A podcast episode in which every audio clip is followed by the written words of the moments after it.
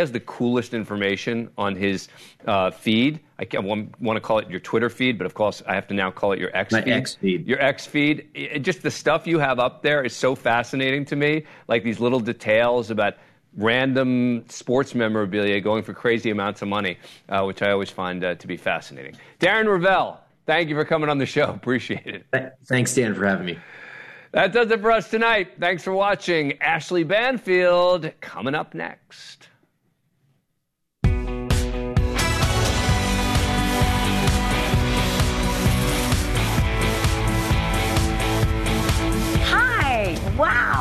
I have missed you so much. I know it doesn't look like it because I got a tan, but I've been on vacation in Canada. Not many people start their um, show about like murder mysteries and all the rest with a big smile and laugh, but that's what happens when you go on vacation for you know, weeks. Uh, so I'm back, and thank you so much for being here on Monday.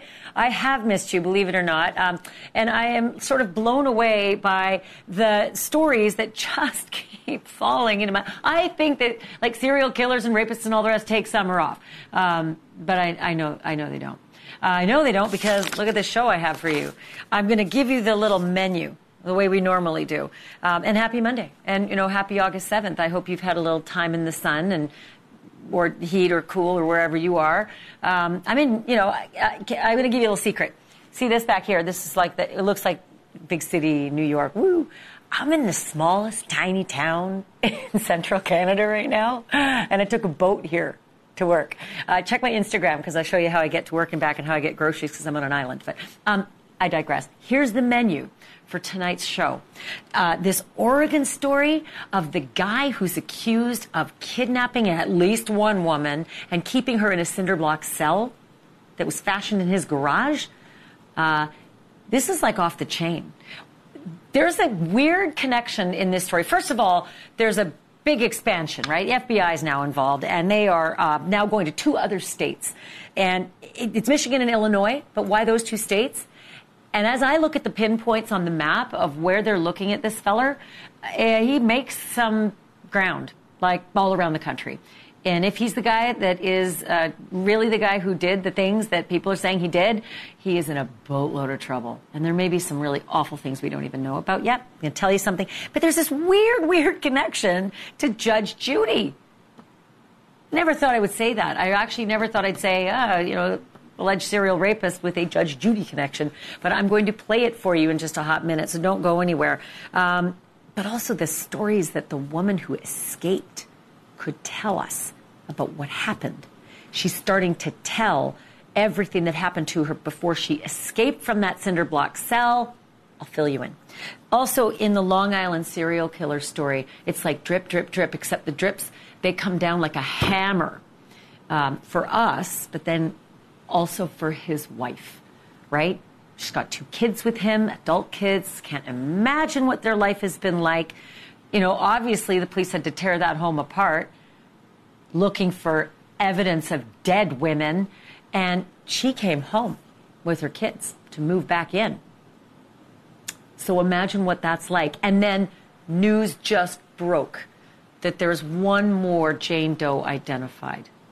That means eight out of 11 of the dead bodies in the Gilgo Beach area have now been identified. So Jane Doe number seven now has a name. I'm going to tell it to you. And then also, we are going to speak tonight with her attorney, um, Rex Heuermann's wife's attorney. He's going to join me live to talk about her reaction to this newest development that there's yet one more victim's name out there.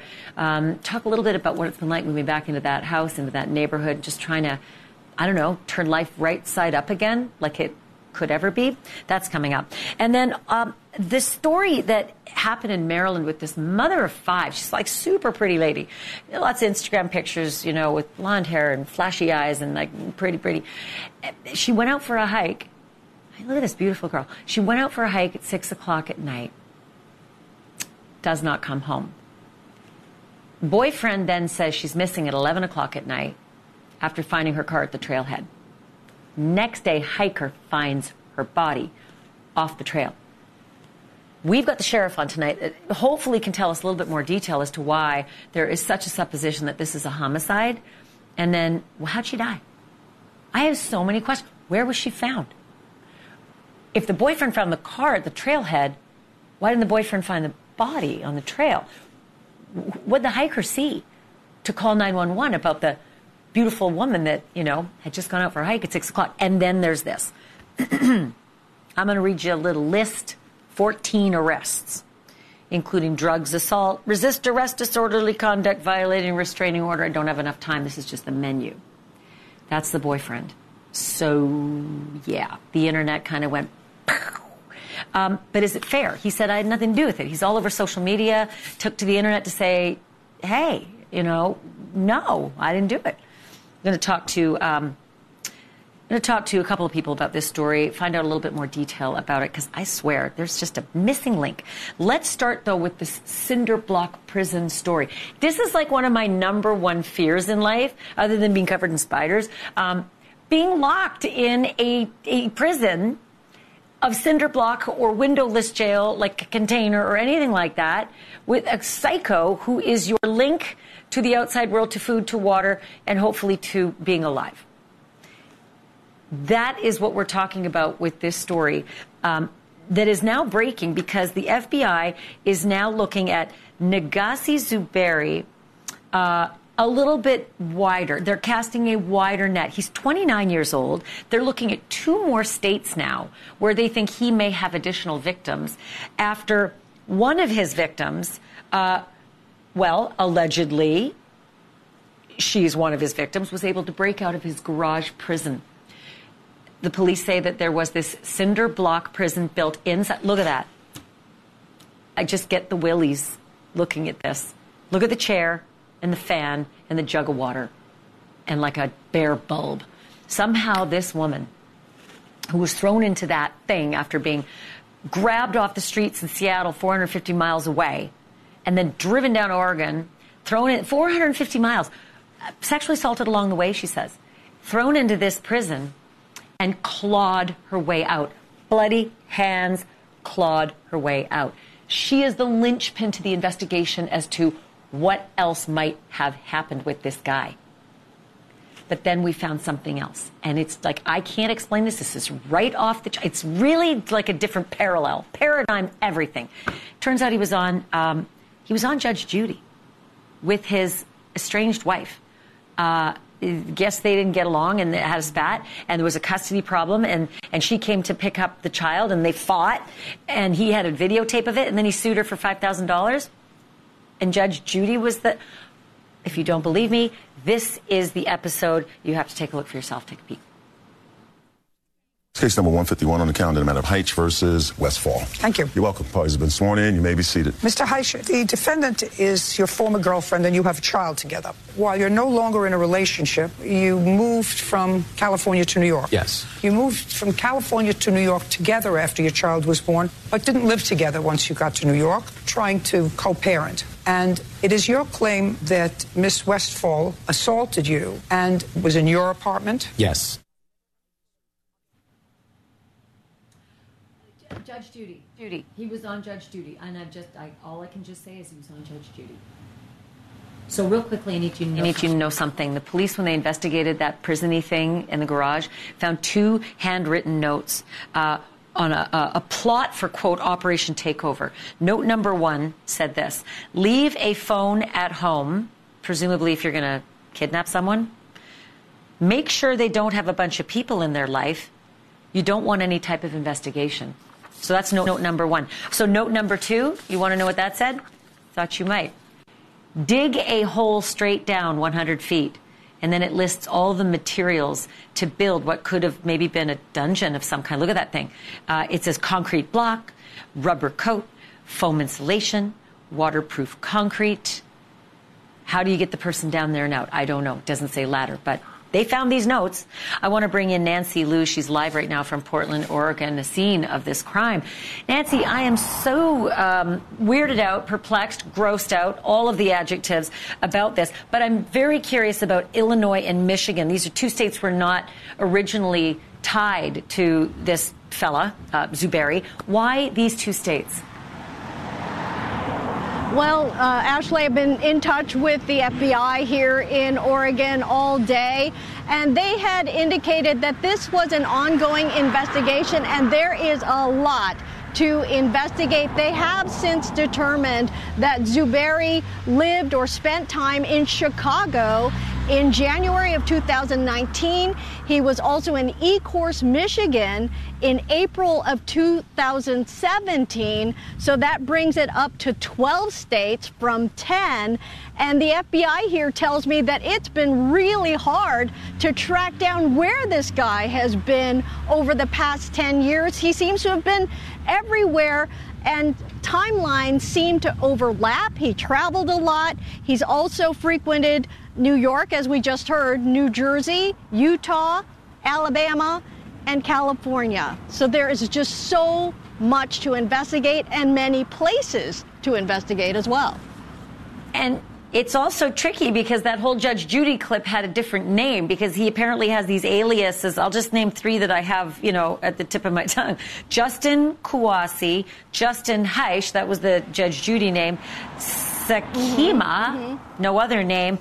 And they're saying that, it, it well, right. the authorities are alleging that he may have been drugging women's drinks or impersonating police officers because the woman who escaped said that he was impersonating a police officer and put cuffs on her mm-hmm. and threw her in the back of the car. She said t- it, it, took her a while to see a map uh, app that said, you know, you're still two hours for your destination when she realized this is not a cop, I'm being kidnapped. So, do we know anything more about the details of the MO?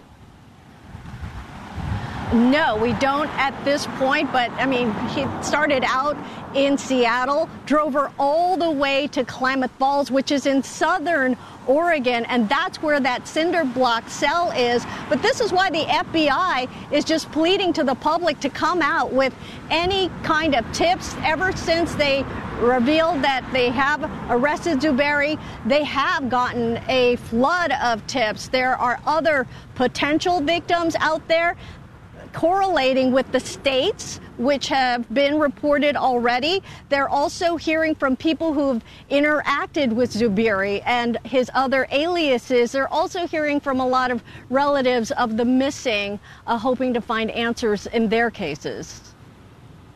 So they've got, you know, links to at least four more sex assaults in four different states. Then, of course, these two new states, Illinois and Michigan. You've had a chance to talk to some neighbors where we, we have the known crime, sort of the genesis of all the information comes from this cinder block cell in the garage. What are the neighbors saying? What do they know about the crime, the woman who escaped, her condition, anything else?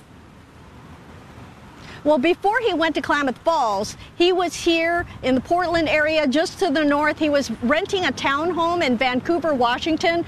That's where we spoke to neighbors who were obviously very glad that he no longer lives in the neighborhood. But that home has since been rented out again. I did speak to the landlord who has described Zuberi as just a terrible person, didn't pay his rent. He changed the locks to the home uh, against policy. Uh, neighbors complained of barking all the time because he was raising pit bulls there to sell. And he was also subleasing spaces in the house, like every single open space in the house he was subleasing. So neighbors said there were all kinds of people coming and going uh, from the home at all hours of the day. They were seeing just people who did not belong in the neighborhood. We spoke with uh, one woman who visits her sister right next door, and she described the garbage and just the weird situation that was next door. But here's what uh, a bit of shit what she had to say. It was definitely just such a weird situation. Hmm. Like it wasn't a comfortable yeah, thing. It was just off. Definitely. We were, I remember talking like even with my sister and as a family. I was like, I want we should like they should move. Yeah. Like we want them to move because right. it's weird. So it was sometime after he moved out of that townhome in Vancouver, Washington, that they moved to Klamath Falls, and that's where the cinder block cell was found by authorities uh, just recently, and that's after he had met a sex worker allegedly kidnapped her on July 15th in Seattle. So a lot of places and people to keep track of.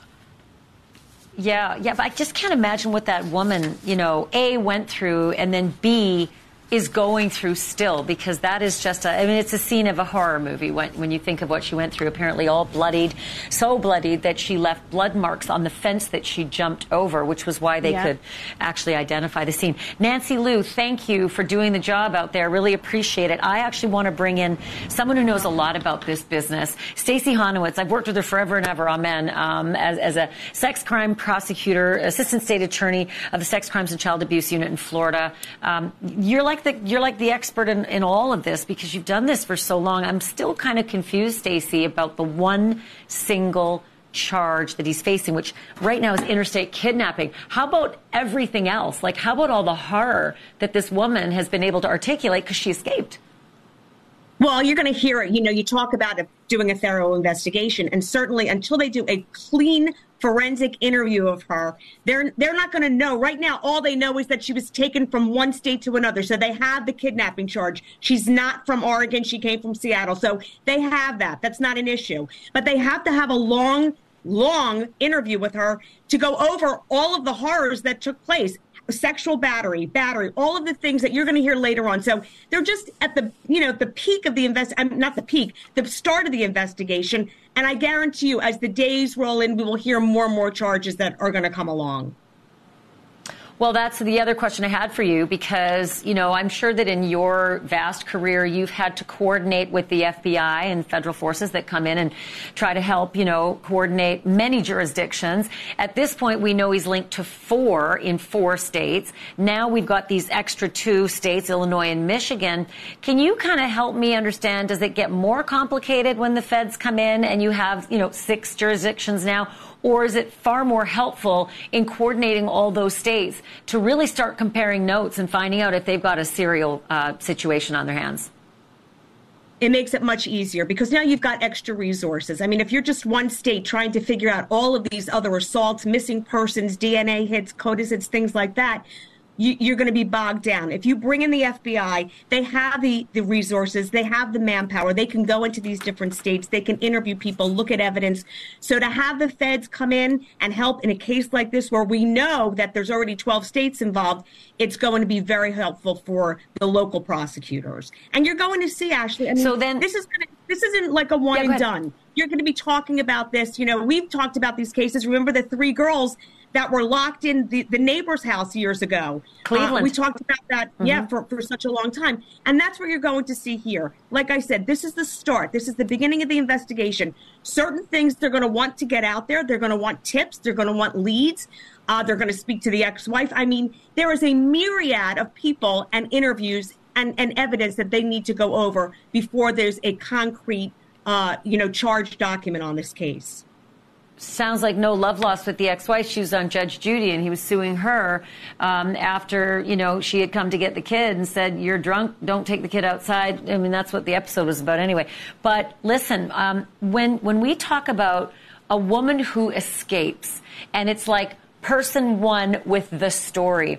How valuable is her story in terms of the details, the modus operandi, what she could see, how she could identify? Like, how critical is the interview of this victim, Stacey, given that she's literally been through a horror movie in her life?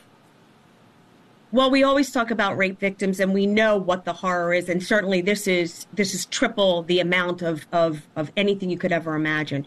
So her interview is going to be critical. And so you have to understand something. They can't go in guns blazing. Tell us what happened. Tell us what happened. That's not going to happen. They need to give her time to decompress, to, uh, you know, recoup. I mean, it's, she's never going to be in that posture where she gets over it, but she needs time right now to digest what took place, what she went through in order to give a distinct and good forensic interview because you don't want to miss the little pieces. You don't want to miss something that could be a tip for something else. You want to be able to go back and say to her, tell us what you remember. And let me tell you another thing that's very interesting. You might not get everything out of her in that first interview.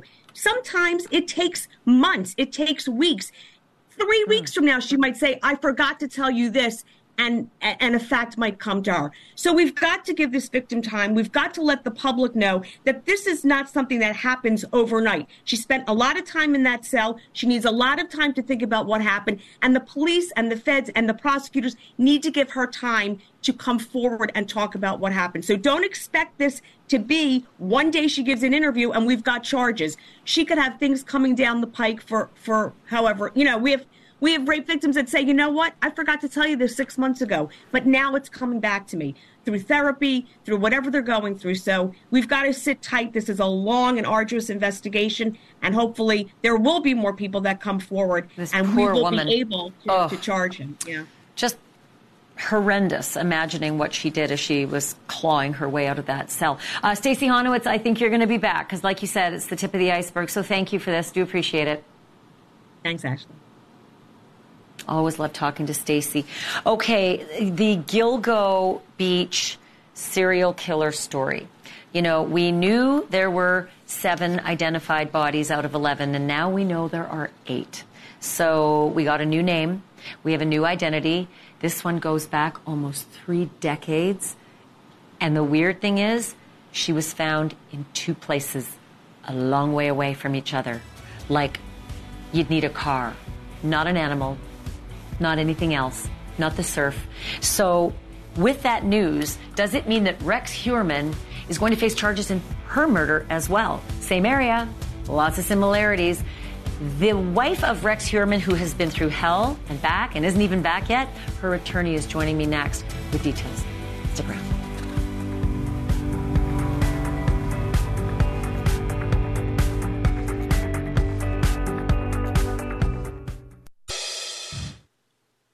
On Saturday at 6 o'clock, Rachel Morin, 37 years old, mother of five, beautiful, went hiking, as one does, but she didn't come back. Yesterday was Sunday, and they found her. A hiker found her dead. We don't know how. We don't know why. We're looking for a lot of answers on this one. Uh, but the one thing we do know is that she's got a boyfriend that she sort of went public with four days ago. And uh, he's got a really long rap sheet. He's been arrested 14 times. And here's just a soupçon uh, malicious destruction of property, drug possession, uh, violation of a domestic restraining order, disorderly contact, resist arrest, assault. Woof.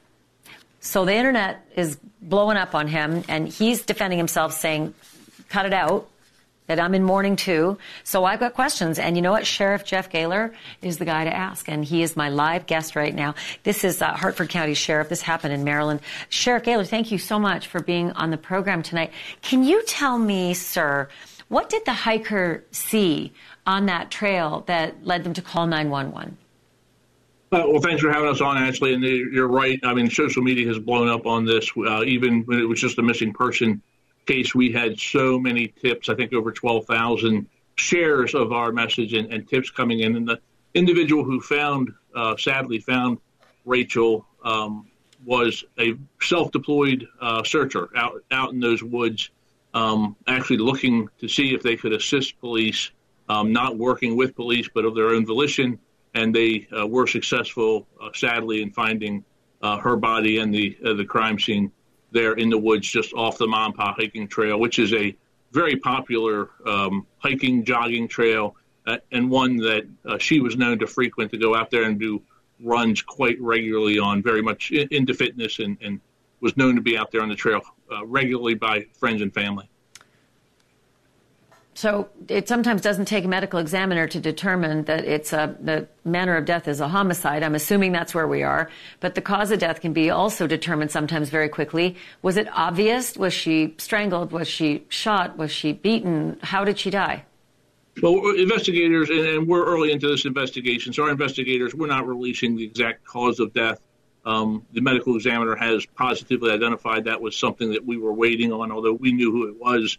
Uh, we were waiting for the medical examiner to make their official statement that they have identified her. But it was clear to investigators at the scene that this was not some accident uh, that someone had along the trail or that it was something that was self inflicted. Um, the scene was obvious that it was a homicide scene, and that's what our investigators are working aggressively. And again, I've got to thank our community for uh, so many tips coming in, and hopefully will lead uh, us to be able to successfully close this case because our community is watching very closely and obviously very concerned and interested. Uh, you know, relatively a very, very safe community uh, county here, just about 30 minutes north of Baltimore. Yeah. And we uh, have a low crime rate, and this is a very unusual set of circumstances for this area. Sir, I have 10 seconds left, but I, I have to ask you, and I have to get a quick answer. Is the boyfriend, Richard Tobin, a suspect? Well, we, we have no specific suspect, so of course our investigators have spoken to him, but um, Uh, it could be anywhere from a suspect to a, a, a, unknown. So we, we don't have someone specific, and we want our community to know that we all options are still open to the investigators. We cannot pin this on one person at this point in time. Sheriff Gahler, I'm going to call you back on this one because we this is a mystery and we're just at the beginning. Thank you, sir. Appreciate this. Thank, thank you. Always good to have you on. Okay, so I'm going to take a little bit of a break from the murder and the mayhem and, and all the other stuff, and I'm going to talk about Barbie. Except I'm going to throw in the crime and justice part of the Barbie movie because it turns out there was some crime at one of the Barbie movies, and I'm going to show it to you next.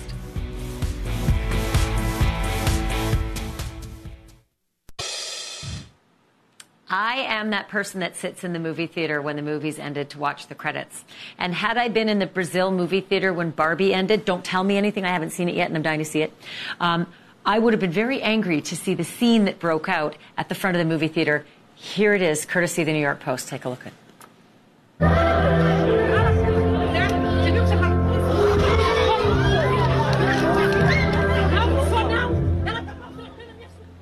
What? A fist fight at Barbie? Here it is in slow motion. Like decked. The woman got decked. It turns out it's not about the movie. A woman allegedly was letting her kid listen to a YouTube video at max volume during the Barbie movie.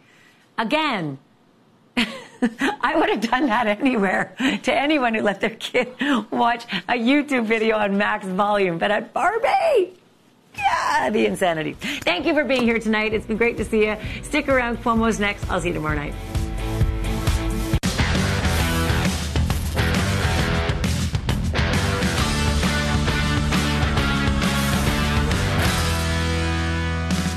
Hey, I'm Chris Cuomo. It's Monday. We're live. So what do you say? Let's get after it. Now, as a matter of fact, it is still true that Americans agree on a wide range of priorities and concerns. But that is before you put them into the prism of party politics.